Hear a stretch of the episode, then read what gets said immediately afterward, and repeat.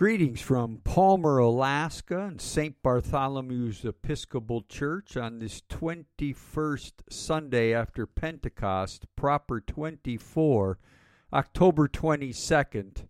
The year is 2023.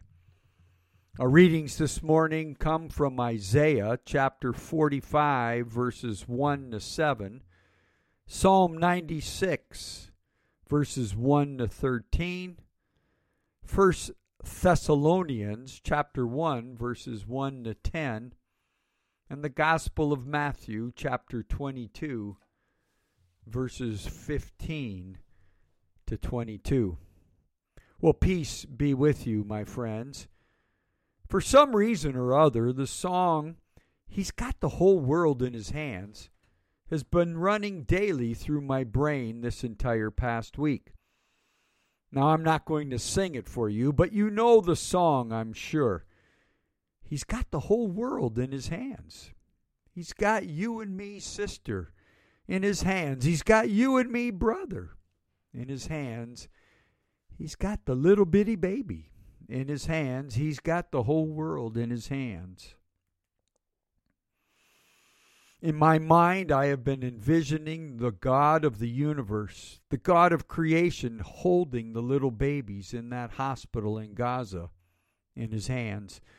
Those little babies in the orphanage we visited last year in Bethlehem in God's hands.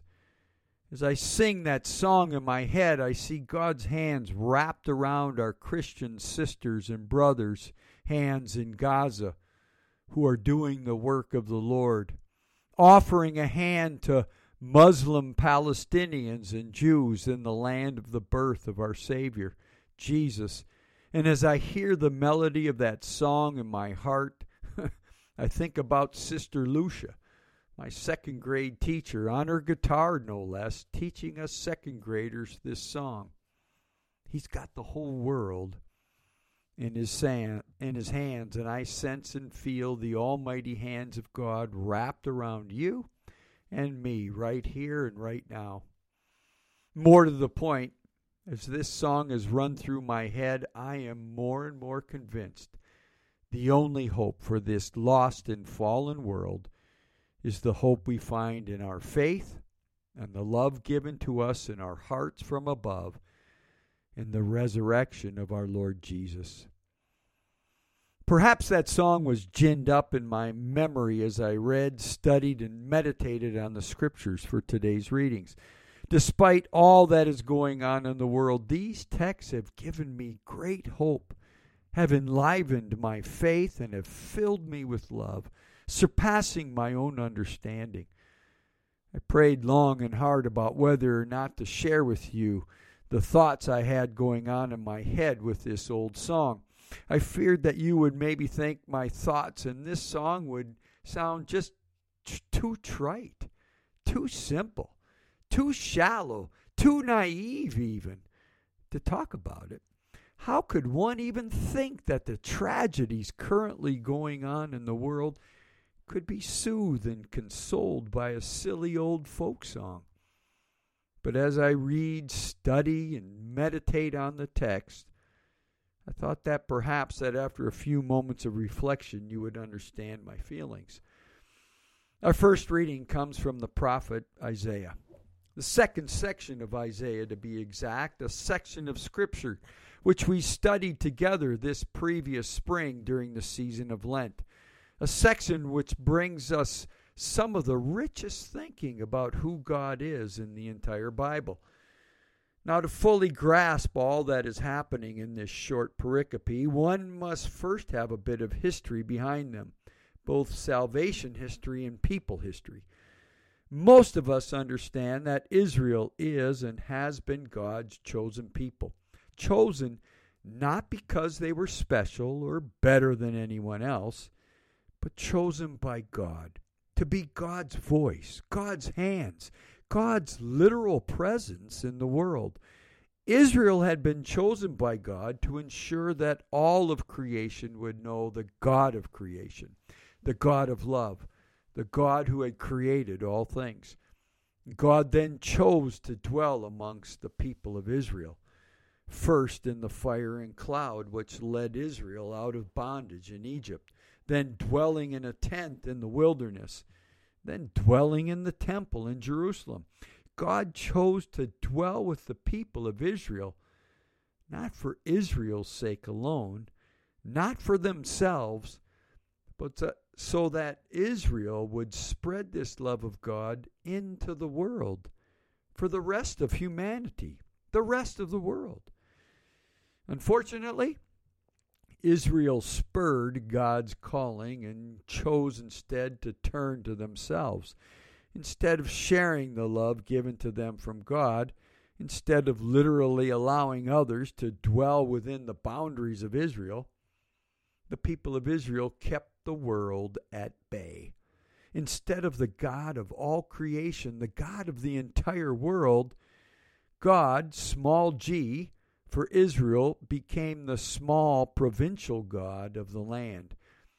Instead of sharing God's love, instead of allowing others to, to dwell with them and with God, they turned to themselves. What Israel refused to understand in all of this was that God, our God, has the whole world in his hands. What Israel did not understand was that God, our God, was no small provincial God of the borders surrounding Israel. The people of Israel refused to acknowledge that God created all people and all things. And in doing this, it just doesn't turn out too well for Israel. Because of Israel's waywardness, God sent Babylon to the borders of Israel to destroy the land and take captive the people of, of Israel. This is known as the Babylonian captivity.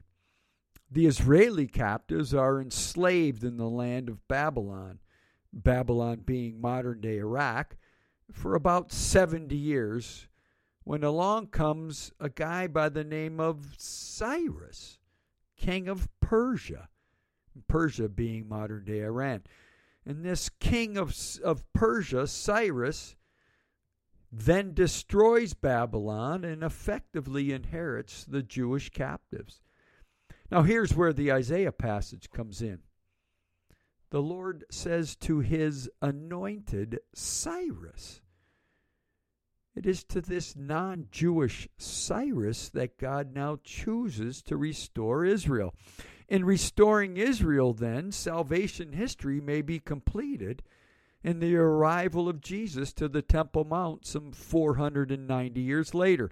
The point being that God, our God, loves the entire world and uses whoever God desires to use to ensure the entire world knows of God's love. You see, God truly does have the whole world in his hands. Moving now to the Gospel of Matthew, we learn that despite all that Cyrus had done for Israel, the Jewish people returned not only to their land, but they returned to their provincial ways of thinking. And that even though the Pharisees and the Jewish authorities were well aware of who this Jesus was, what this Jesus had done, and who this Jesus proclaimed to be, the Jews refused to be invited to the party. All along, Jesus has been inviting the, the people of the land to the wedding, to the banquet, to the party. Yet they refuse. You see, for the Pharisees, their God, small g, had become the provincial God of the land, not the God of all creation.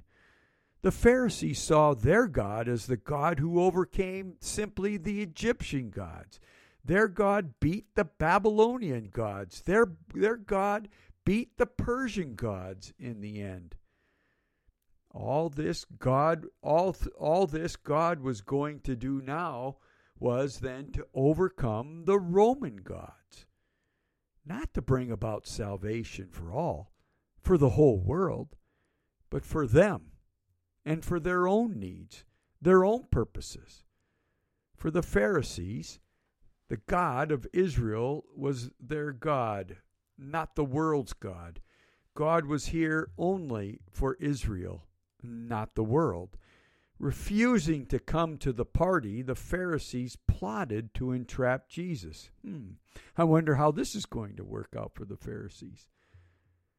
Do you see what happens when we, when we refuse to have the blinders lifted from our sight? Do you see what happens when we don't have, He's got the whole world in His hands rolling through our heads?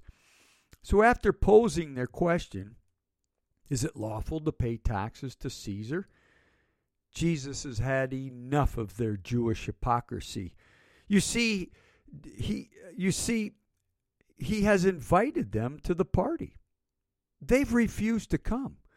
Jesus has healed the sick, cured the leper, raised the dead. They refuse to be healed. Jesus then turns to and calls the tax collectors and sinners. And the Jewish people and the authorities say to Jesus effectively, They're not the right people, and you're not our God. Of course, we all know where that argument led to the Via Dolorosa and the Way of Calvary. Another great song, but I digress. Friends, let me cut to the chase. God has chosen you to come to the party, to the banquet, to the table. My friends, God has chosen you to be light in darkness, to be salt in a tasteless world. And now, through your faith, your hope, and your love, yes, your faith, your hope, and your love, the good news of the kingdom of heaven is to go forth into the city of Palmer, the Mat-Su Valley, the greater bowl of the city of Anchorage, and into the entire state of Alaska. My friends, God has chosen you, not only for your sake, but for the sake of the world. God has chosen you to be God's voice, God's hands, God's feet, God's presence of light in darkness. You see, God's got the whole world in his hands. He's got the little bitty baby in his hands. He's got you and me, sister, in his hands. He's got you and me, brother, in his hands. God's got the whole world in his hands. And as the song has run through my head, I'm more and more convinced that the only hope for this lost and fallen world is you sharing your fa- hope that we find in our faith and sharing the love given to us in our hearts from the resurrection of our Lord Jesus Christ. Go forth then and share in love. Amen.